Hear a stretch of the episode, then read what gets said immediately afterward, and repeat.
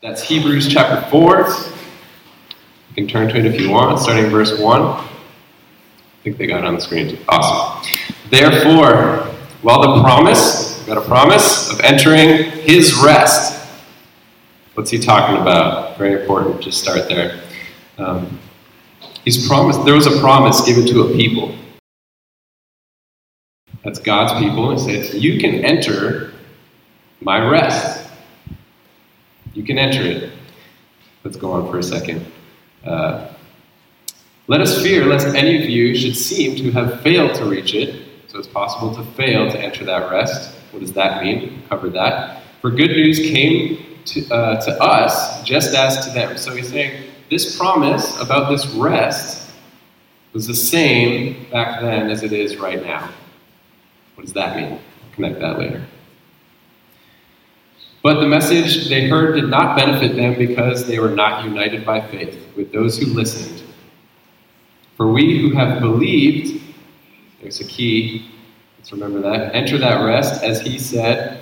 Um, this is what God said, Psalm ninety-five, he quotes, as I swore in my wrath, they shall not enter my rest, although his works were finished from the foundation of the world.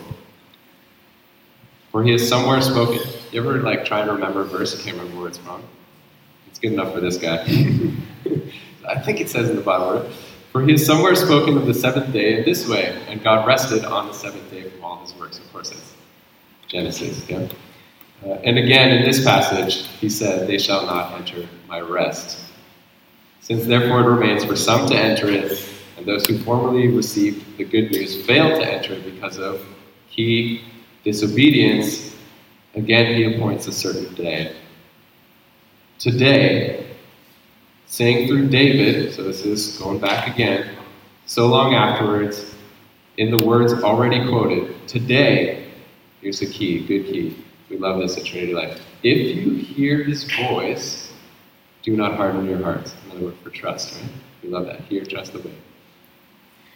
For if Joshua had given them rest, God would not have spoken on another day later on. Joshua, we're going back again. Old Testament, what's going on back there? So then there remains a Sabbath rest. What does Sabbath mean? As a non-Christian, someone who's never been to church until they're twenty-three years old, you say the word Sabbath, I'm like, what the heck is that? Right? Um, so if you're in here and you're like, what the heck is a Sabbath? Don't worry, I've been there, done that, got the t-shirt. Thankfully, God gave me a great gift and changed my mind. Told me what a Sabbath was. Um, For who, whoever has entered God's rest has also rested from his works as God did from his. Let's just stop there. So there's, we notice in the passage, there's a lot of stuff going on way back. Promises, there's people entering rest, not entering rest, things going on. So we're going to have to go back and check this out. Amen? Yeah, we're going to have to. Um, first off, let me tell a story. This is clearly about rest. I'm going to call this sermon Sabbath. A gift of rest that God gives. Um, tell you a little bit of story. Uh, a lot of people, especially people close to me in my life, say, Adam, you're really busy. My wife says that a lot. Adam, you need to sleep more. um, and so, all, even Daniel, he prayed for all of us. You know, this city, we're a busy city, a lot of busy people, a lot of people not getting rest. We're just busy, right? We don't know how to rest really well. So Mike and Daniel thought it would be smart to take the biggest hypocrite on rest and put him right here and to teach you all about how to rest. Um, good idea? I don't know. We'll see. Maybe something good will come out of it. Because rest is a gift that God gives. Um, not something that I'm going to give to you. Definitely not. If you're my wife, you definitely know that. She likes to go to bed at ten o'clock. I like to go to bed at two o'clock. Sometimes we meet in the middle. uh, all right, cool. Let's go back. What is this rest thing all about? So we're going to start off. We're going to go to Exodus chapter four if you want to join me there, or chapter twenty, my bad, um, to the Ten Commandments. If you want to turn there, you can. If you have a real Bible, turn there in the pages. If you got a fake Bible, press the buttons, navigate. All right, starting in verse eight. Remember the Sabbath, to keep it holy. Six days you shall labor and do all your work. Let's talk about this for a second. So remember the Sabbath. This is the first time he's saying to his people something about Sabbath, right? Remember it. What is he telling you to remember? Oh man, we've got to go back again. We'll get there. God rested, right? That's what the Hebrews package, uh, passage said. That God rested. So he's saying, remember the Sabbath day. Keep it holy. Six days you shall labor and do all your work. But the seventh day looks different, right? The seventh day looks different. Here's something real practical. If you have seven days in a week and they all look exactly the same, you're probably not resting.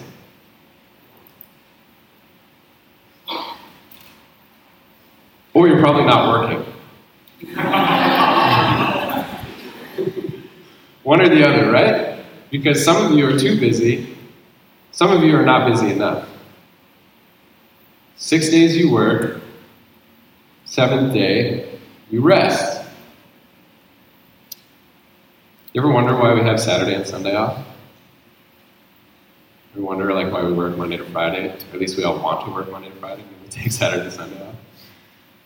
Because the Christians are all like, our Sabbath day is Sunday. And the Jews are all like, our Sabbath day is Saturday. And then the government came along and they were like, oh, what do we do?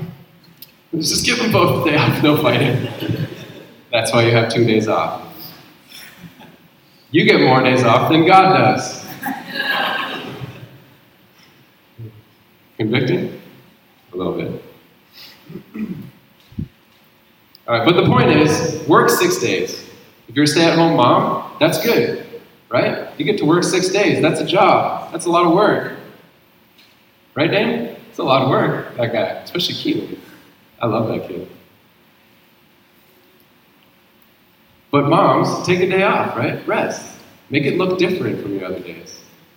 People who work a job, right? You work five days probably. On your sixth day, think of something to do. On your seventh day, rest. Let's keep going. On it you shall not do any work. Okay, this is funny. This is funny because religious people like to get really weird about that. Right? You ever talk to a Jewish person about the Sabbath? Have you ever seen a Jewish family and the, the stuff they do on the Sabbath?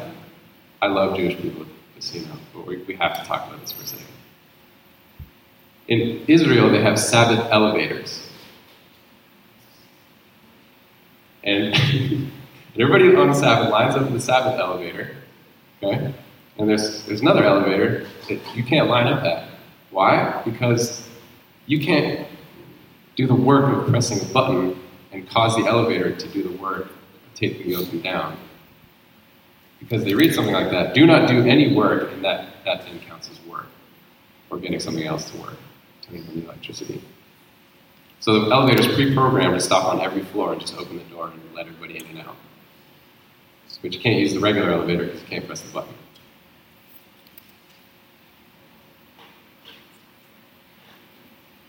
Or you have automatic light switches, right? Because you can't flick the switch to turn the electricity on. Because you're religious, really good at it. Flicking light switches counts as, counts as work. So you cheat, you pro- pre-program your elevator, and you use automatic light switches, because that for some reason doesn't count.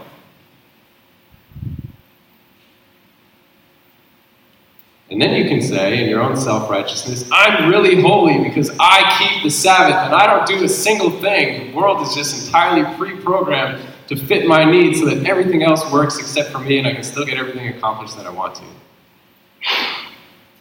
What's wrong with that? You don't have a Sabbath heart. You have a Sabbath day, but you don't have a Sabbath heart.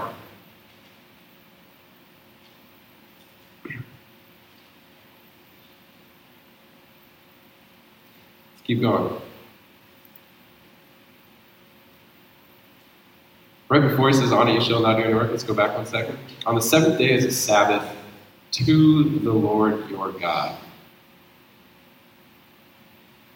So something about that day is supposed to be to the Lord. You're supposed to remember the Sabbath,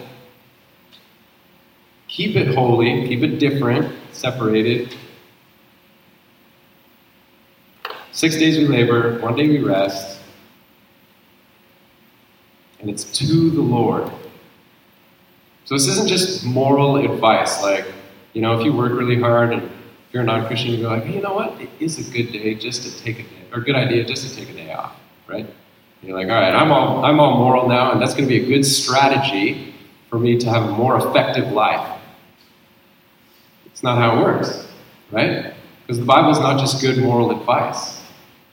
The, the Bible is a word from God, about God, to people.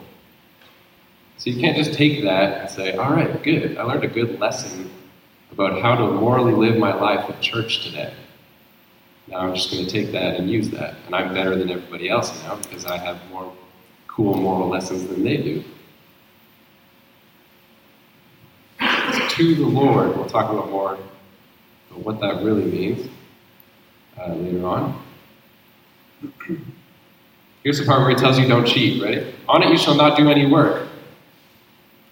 You, or your son, or your daughter, or your male servant, or your female servant, or your livestock.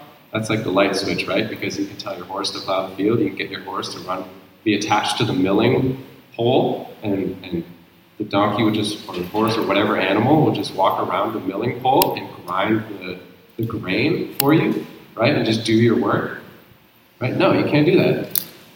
You can't cheat. Or your livestock, or the sojourner, who is within your gates. For in six days the Lord made heaven and earth, the sea, and all that is in them, and rested on the seventh day. Therefore the Lord blessed the Sabbath day and made it holy. All right. Why does he tell them to do that? Why does he tell them to do that? Let's get a little bit of the bigger picture. Um, if you're following along in our discipleship program, the last day, Mike Mike taught us how to read our Bibles, right? And if you missed that one, you missed it. Was good. It was awesome. I know exactly how to read my Bible. uh, it was good. I'm not just joking. Uh, and in it, we learn how to place ourselves in the story, right? How to look for the bigger picture. What are the themes that God's connecting together throughout Genesis to Revelation, the beginning to the end? What's the big theme? Let's learn about some themes, learn how to connect them. When we're talking about this over here, what does this look like? What did it look like over there? Right? We learned about the tree is a big theme. We learned about the kingdom is a big theme. Covenant is a big theme. How to trace these themes. So what's the big picture here? So in Exodus, we, that's the title of the book. That's part of it, right? God's people are leaving slavery. They were trapped in slavery under Pharaoh for four hundred years, forced to work, to labor, for a false god, a false king who hated his people.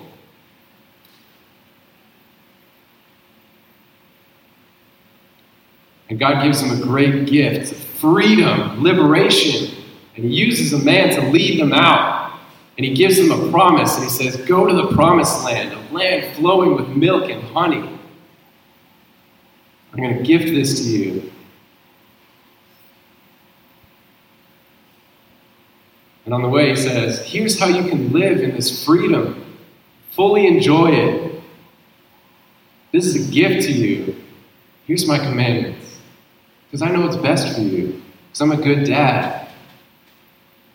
A good dad who didn't just put a whole bunch of overbearing, burdensome, ridiculous rules on you. Right? That's how we think of God sometimes. That's how I thought of God. I became a Christian at twenty-three years old, and that's what I thought God was. Just a guy who gives silly rules to silly people who don't know how to stand on their own two feet and make up their own mind. And God is there to kill and destroy your fun. That was me. That's some of you. Right? That's a lot of the city. But no. Here's a gift of freedom, and here's how you enjoy it. That's what God is doing.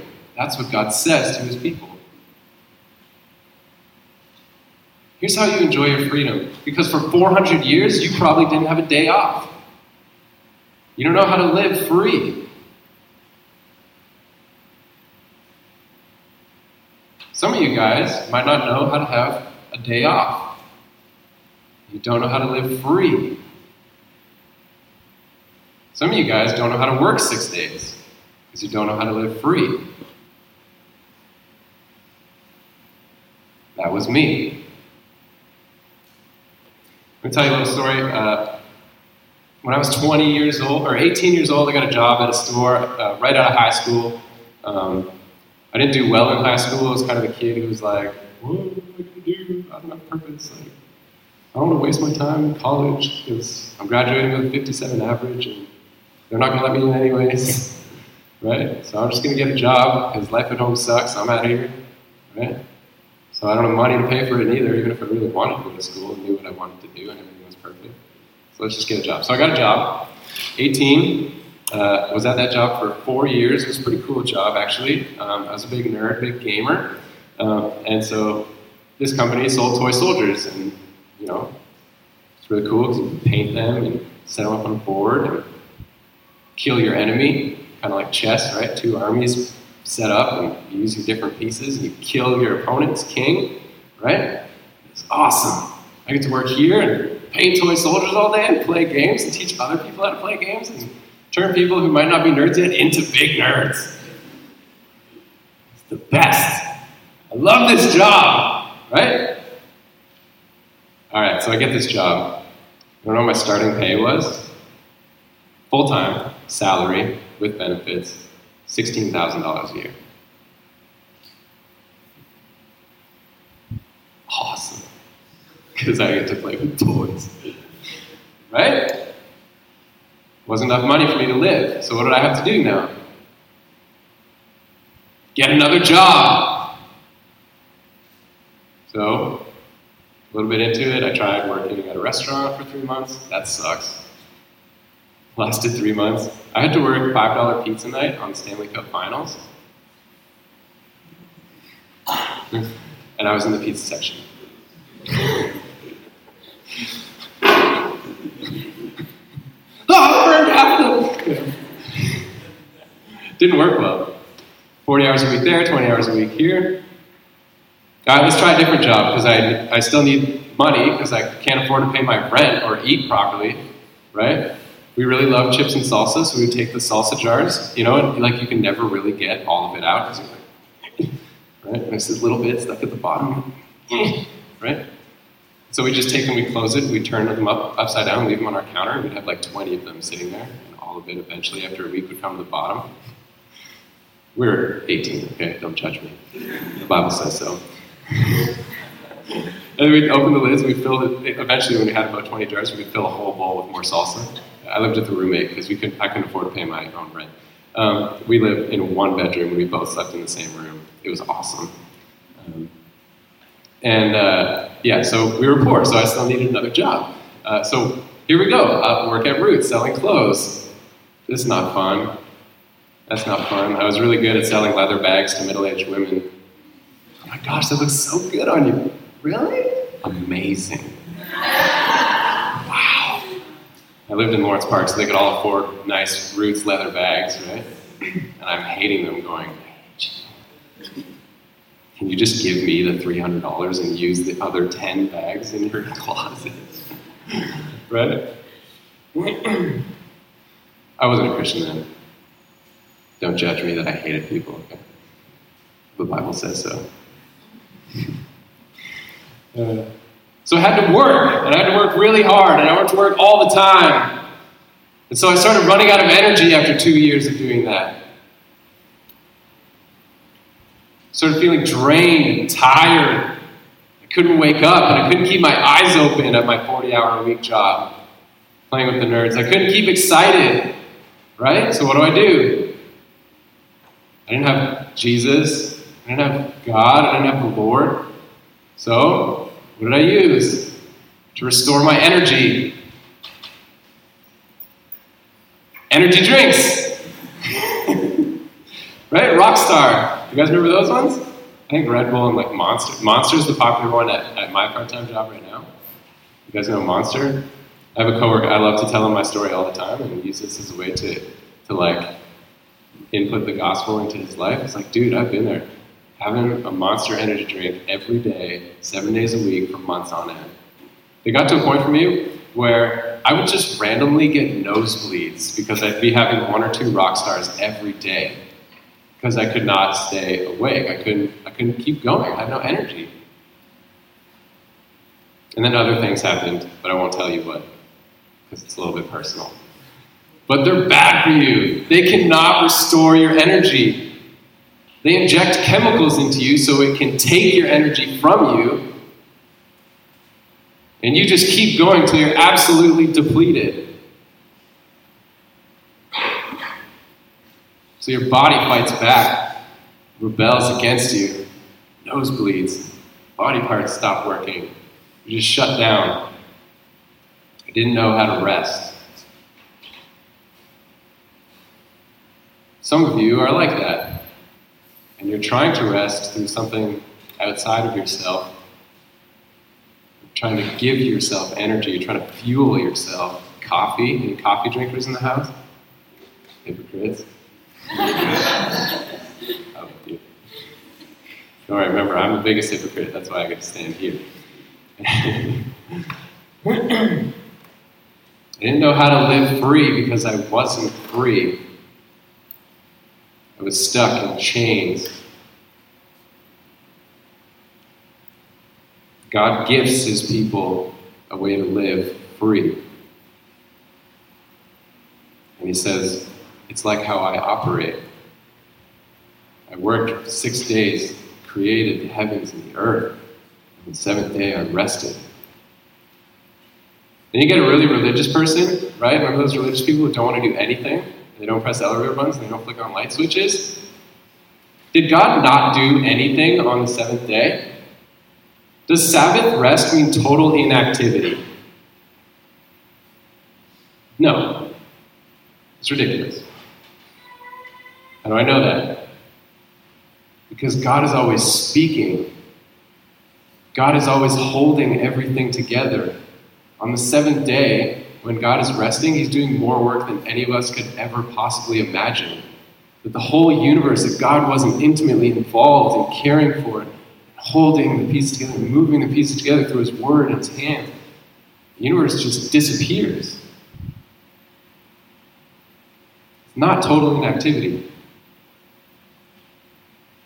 Why does God, what is God doing on the seventh day? Enjoying. Being the man and the woman. It's taking time.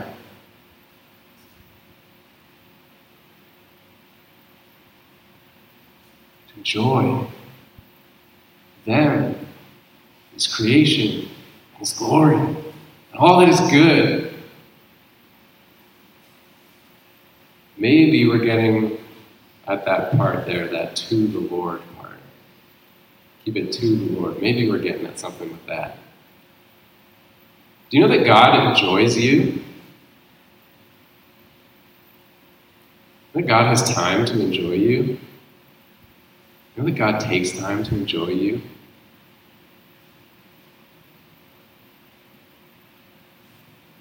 I know you guys might not be called a pastor, but I'm going to have a pastoral moment with some of you. Some of you don't think that God takes delight in you and joy in you, but God carves out a special day to find joy in all his creation. And it's on a big scale. Yes, it's glory, the universe, the heavens, and the earth. And it's on a small scale, the man and the woman. He delights in you.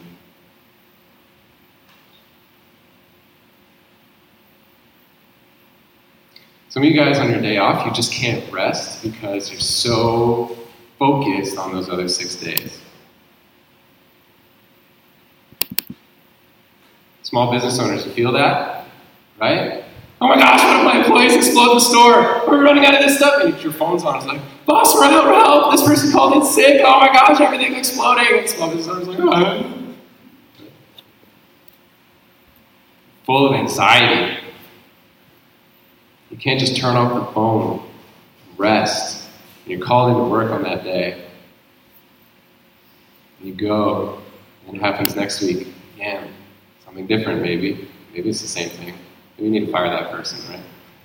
It keeps calling it. The person doesn't know how to work.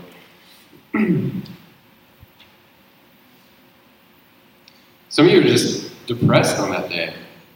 Yeah, I don't know what to, I'm not a fun. Maybe I'm just not fun. Maybe it was. Or maybe the person who doesn't have a job, you don't know how to work. And you're like, every day's just the same, and this sucks. I don't have a job, I don't have a spouse. I don't have a church, hang out with, find joy in, speak into my life. Help me discern what God is saying to me. Just get depressed. Or just your job sucks, so your day off is like, oh man, I have to go to work tomorrow. Oh no. The boss. That machine. Those customers. That's me. Some days at work, I work at a phone store, and we're like right in the middle of the mall, right? And so all day, where's the food court? Like, I work on commission too, right? So I get so excited when people come up to the kiosk. Like, yes, all right, this is awesome. I'm going to make some money right here, right here. And they're coming up, and they're wide-eyed and all excited to see you, you know? They're like, hey! And I'm like, hey, what's up? Like, where's the food court? Oh, you got me!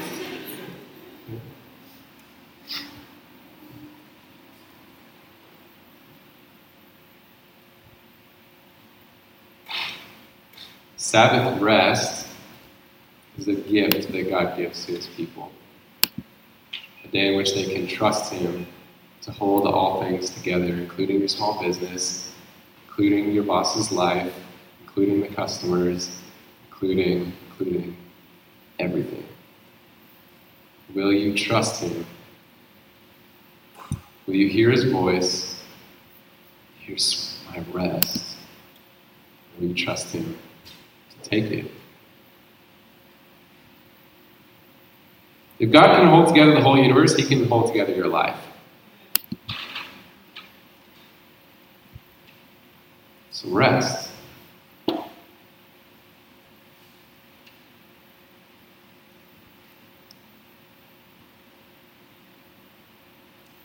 haven't even looked at my notes yet. I'm like somewhere in the middle, maybe.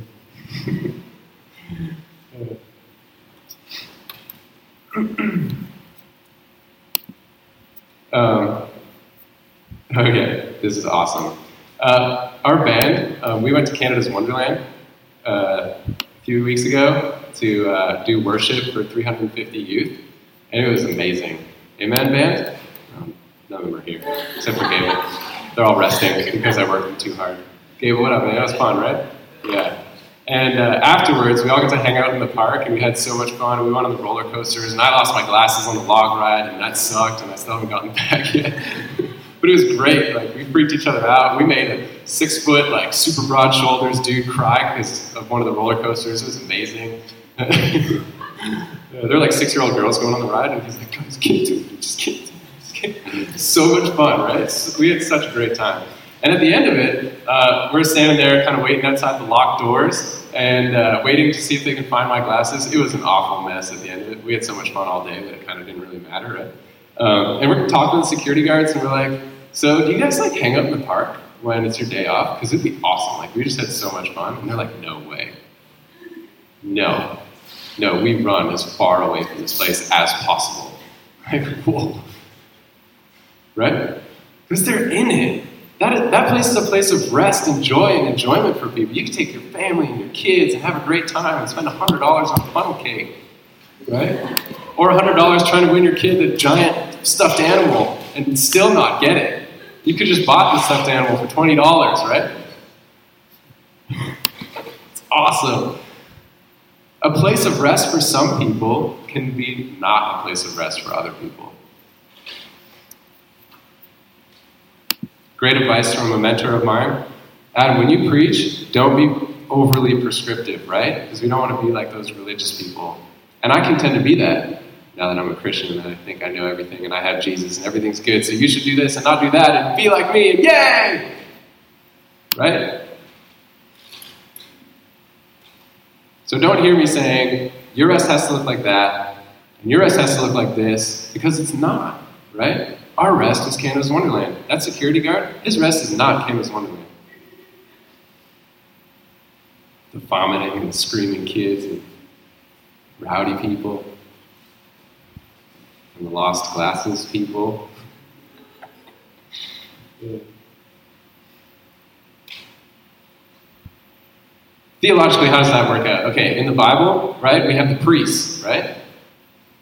And on the Sabbath, everyone enjoys the day for the Lord, and they make their sacrifices, and they worship, and they feast, and they do all this stuff, right? What are the priests doing? They're working. They're doing stuff, right? And they're exempt. Are they exempt? Because that's the day, right? That's the day we should be keeping off. I love Jesus because he's pretty awesome. Um, he loves these religious people very much, but he also loves when they try and fight him about stupid things. So let's check out some of those. Um, they, the religious people would call him a Sabbath breaker, right? They get all the rules. You're a Sabbath breaker. You're breaking the Sabbath. Why? Because he healed people. Let's check out some of those passages. So we got Luke thirteen, I'm just going to read it to you real quick. You can uh, you can skip, go to it if you want.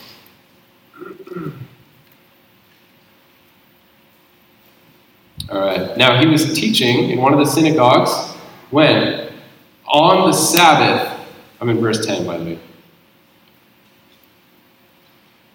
Okay. First thing. Pharisees don't have an issue with him teaching on the Sabbath, right? Mike and Daniel, is this your Sabbath day?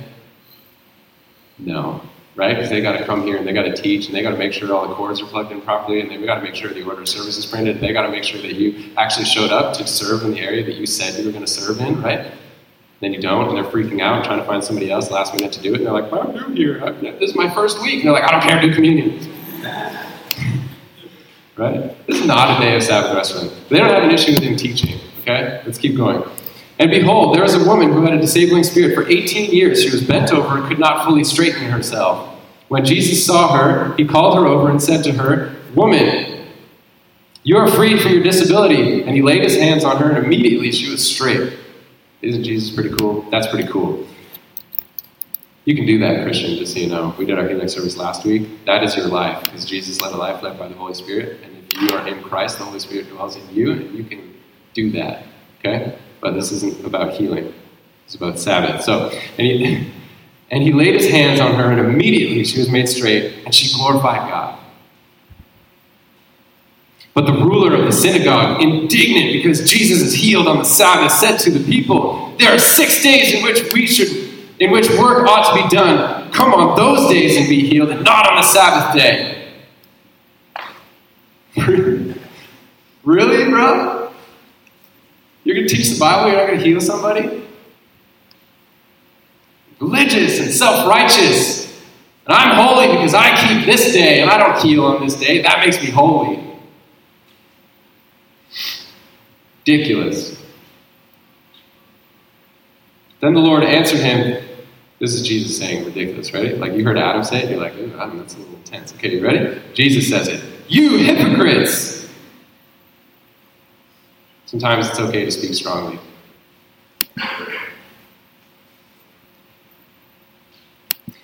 "Does not each of you on the Sabbath untie his ox or donkey from the manger and lead it away to water?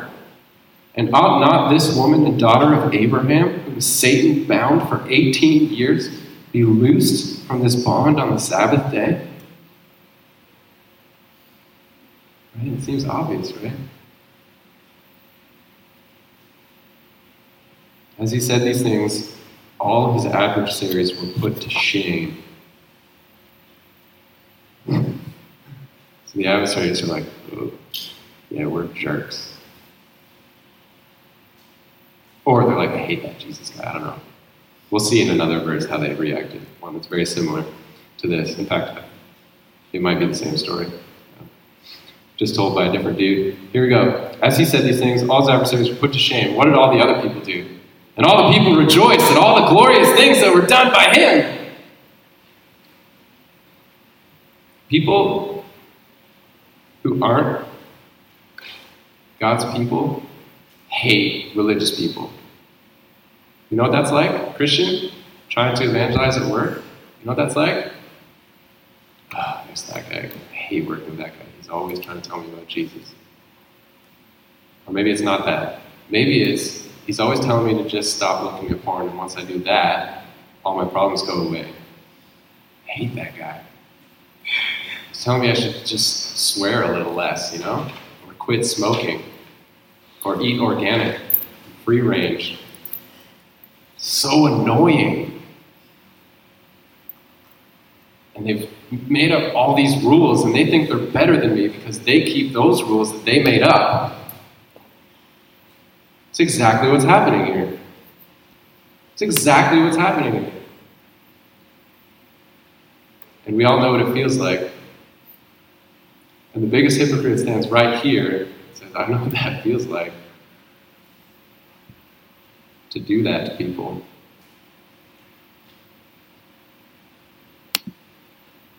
But Jesus, in his goodness, when he gifts something to somebody, says it's good to do that kind of stuff on the Sabbath. You can rest in doing God's work on the Sabbath. Giving good gifts to other people. Sharing your presence and his power on the Sabbath. Because it's not about total inactivity. Obviously, he's teaching and preaching. They got no problem with that. But still, they call him a Sabbath breaker. Doing good things. Let's try another one.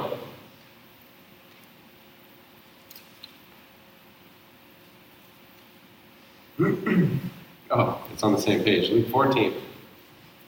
One Sabbath, uh, he, uh, sorry, verse one. One Sabbath, when he went to dine at the house of a ruler of the Pharisees. That's the same religious people, right? They were watching him carefully. Carefully. They were watching him carefully because they know, like, is he going to break the Sabbath today? And behold, there was a man before him who had dropsy. And Jesus responded to the lawyers and Pharisees, saying, is it lawful to heal on the Sabbath or not? This comes right after this, right? Pretty much. But they remained silent. Then he took him and healed him and sent him away. And he said to them, which of you, having a son or an ox that has fallen into a well on the Sabbath day, will not immediately pull him out? Right? The conversation comes, comes like this. Granny's in a field, and she's walking through it, and she trips, and she's stuck, and maybe she's going to die, right? And you're like, okay, well, on the Sabbath day, if we go and rescue Granny, that might be, a, we might be breaking the Sabbath. Okay, so... So let's talk about this for a second. How do we not break the Sabbath? Well, maybe it's okay if she's going to die. But if she's not going to die, we'll just leave her there. Right? No. Even your donkey, you would go pull him out. All right, let's not hammer this too hard. Let's go. Okay, let's go to Matthew. Another instance. Another instance in Matthew. At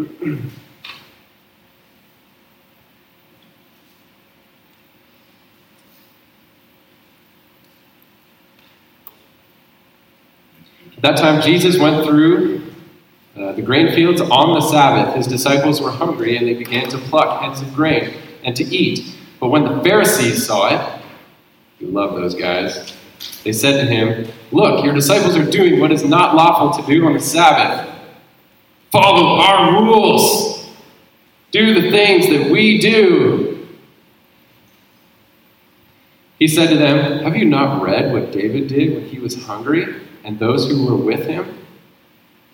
How he entered the house of God and ate the bread of presence, which it was not lawful for him to eat, nor for those who were with him, but only for the priests? Or have you not read in the law how on the Sabbath the priests in the temple profane the Sabbath, right? Because priests do work on the Sabbath. In the temple profane the Sabbath and are guiltless, right? You don't care that they work on the Sabbath, they do their stuff, right? Because they're doing what God told them to do. I tell you, something greater than the temple is here. This is where everything starts to change. Christian, if you're wondering, do you have to take Sunday off? Here's where everything starts to change. I tell you, something greater than the temple is here. Let's remember this. What is it? And if you had known what this means, I desire mercy, not sacrifice. He's quoting, but he quotes it so smartly. I desire mercy, not sacrifice. Jesus is quoting something else, right? He says, do you know what this means? But also he's saying at the same time that he's God who has spoken these words before. He's God, become a man, to dwell with his people, to set them free, to give them a gift, rest. We can think about that Hebrew verse. We're going to come back to it in a second. That we can enter the rest, that God's people, his chosen people, can enter into that rest. I desire mercy and not sacrifice. You would not have condemned the guiltless. For the Son of Man is what? Lord of the Sabbath. I created it. I gave it to you. I can do what I want on the Sabbath because the Sabbath isn't a bunch of rules that you made up. It's a day that I gave you to live free. It's not about you. It's to the Lord. It's to the Lord. And Jesus is Lord of the Sabbath.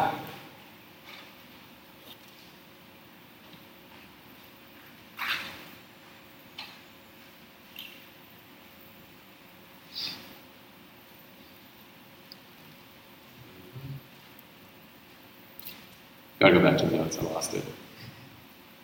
Thanks for having grace from you guys. This is my third time preaching ever.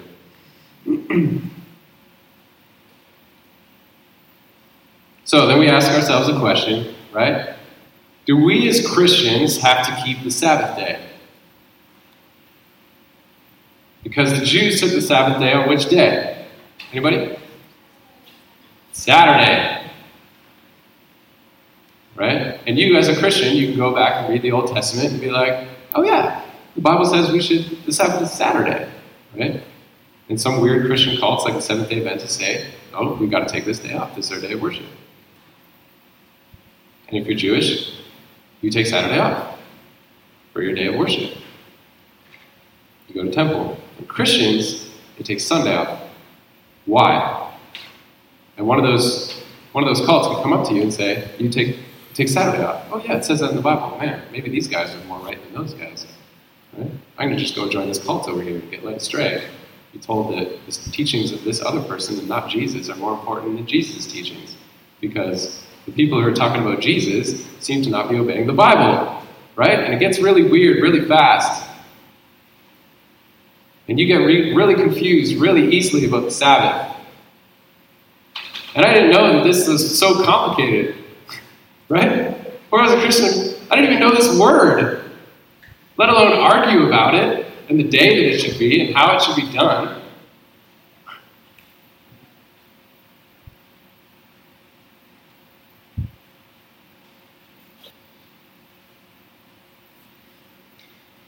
We don't understand the big picture of Scripture like Mike was talking about in the discipleship series. And Mike, thank you, thank you guys for organizing that and bringing people into our church to give gifts to us of knowledge and wisdom and teaching, and presence and love and care. Thank you guys for that. And taking the time to organize that. And probably stressing yourselves out a little bit. Maybe even not getting a day off because it was hard to organize things like that with important people who live in other countries, to bring them here to give gifts to our church. And I love you guys for that. Thank you for that.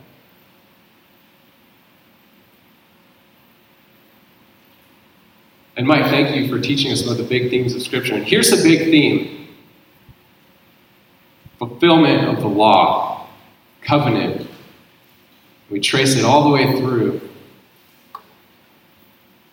Our Hebrews verse, verse, right? The things that were promised, we can have it now. How does that work? Okay, Matthew five, Jesus comes not to abolish the law, but to fulfill it. How does that work? All right, I I had a story about like going to school and getting a cool report card, and like Jesus gives you his report card so you can get into college, unlike me. Because um, if I gave you my report card, it would suck, and you would not get into university, and you wouldn't get the job you wanted, right? But with Jesus' report card, right? Jesus gives you, anyways, this is a really cool story. I can tell you a different one. As I was, as we were worshiping, and I, man, the Holy Spirit was like, use this story. Use this story. You ever been to a club before? Remember when you were really young and you tried to get into a club for the first time? It was like really new because you're probably still underage and using your buddy's I D or some fake I D you bought in the store. This is my life. It might not be your life, but some of you are in here have the same life. I know.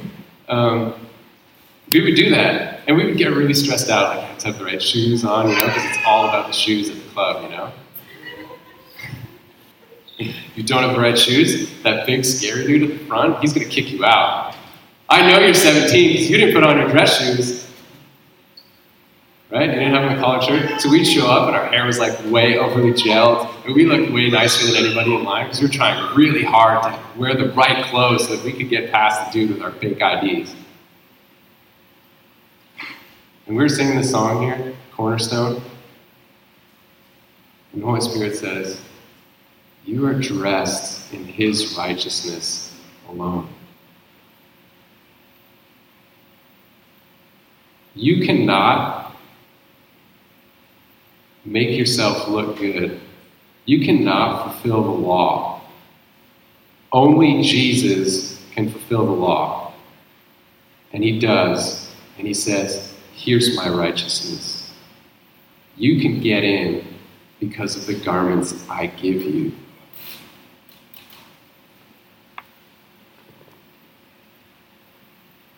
You get an all-access pass because of the garments that I dress you in. And it's a gift. And the law is fulfilled, and something new comes into play. Somewhere in the Old Testament it says, I'll make a new covenant with my... This is good enough for the Hebrews guy. I don't have to remember all the quotes. Right? Somewhere in the Old Testament it says something like this, right? I'll make a new covenant with my people. I'll give them a heart of flesh and not a heart of stone. Because you religious people who think it's all about following the rules, you have a heart of stone. You're not living, you're dead.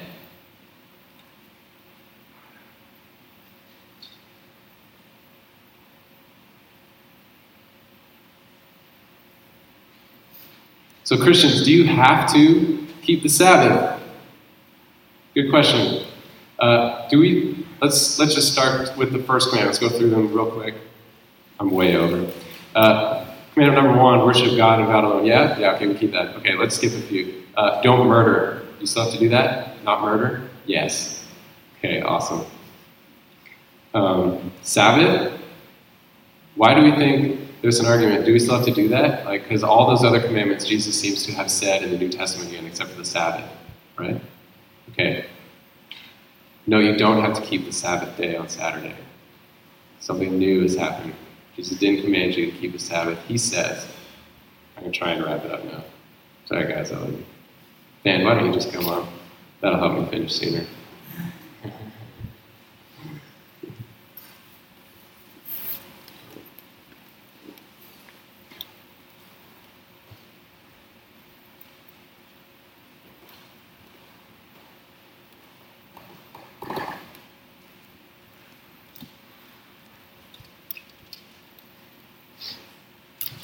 Matthew chapter eleven, this is what Jesus says about rest.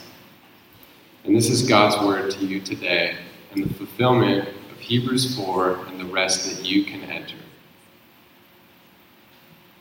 Because it's not about just that one day, right? Your pastor does not rest on Sunday.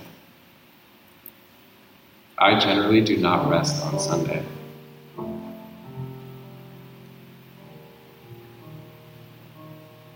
Yesterday, I rested, and I got to play with toy soldiers and say, uh, is that to the Lord? Is that to the Lord? Is that rest? I don't know. It was to the Lord. because I worked my butt off all week.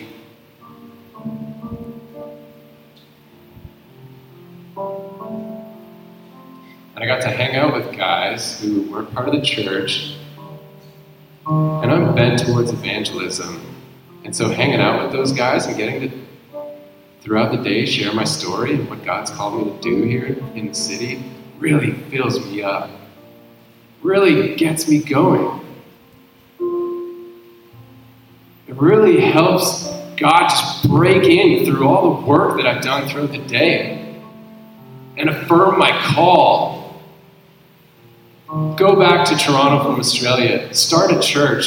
This is what you will do with your life, and you'll pastor that church, and people will meet Jesus, and God will be glorified. I will be glorified in the middle of the city in which there is not a lot of people giving glory to God, yet they are themselves, in and of themselves, made in His image and likeness. And just by being alive, they give glory to Him, but with their life, they do not give glory.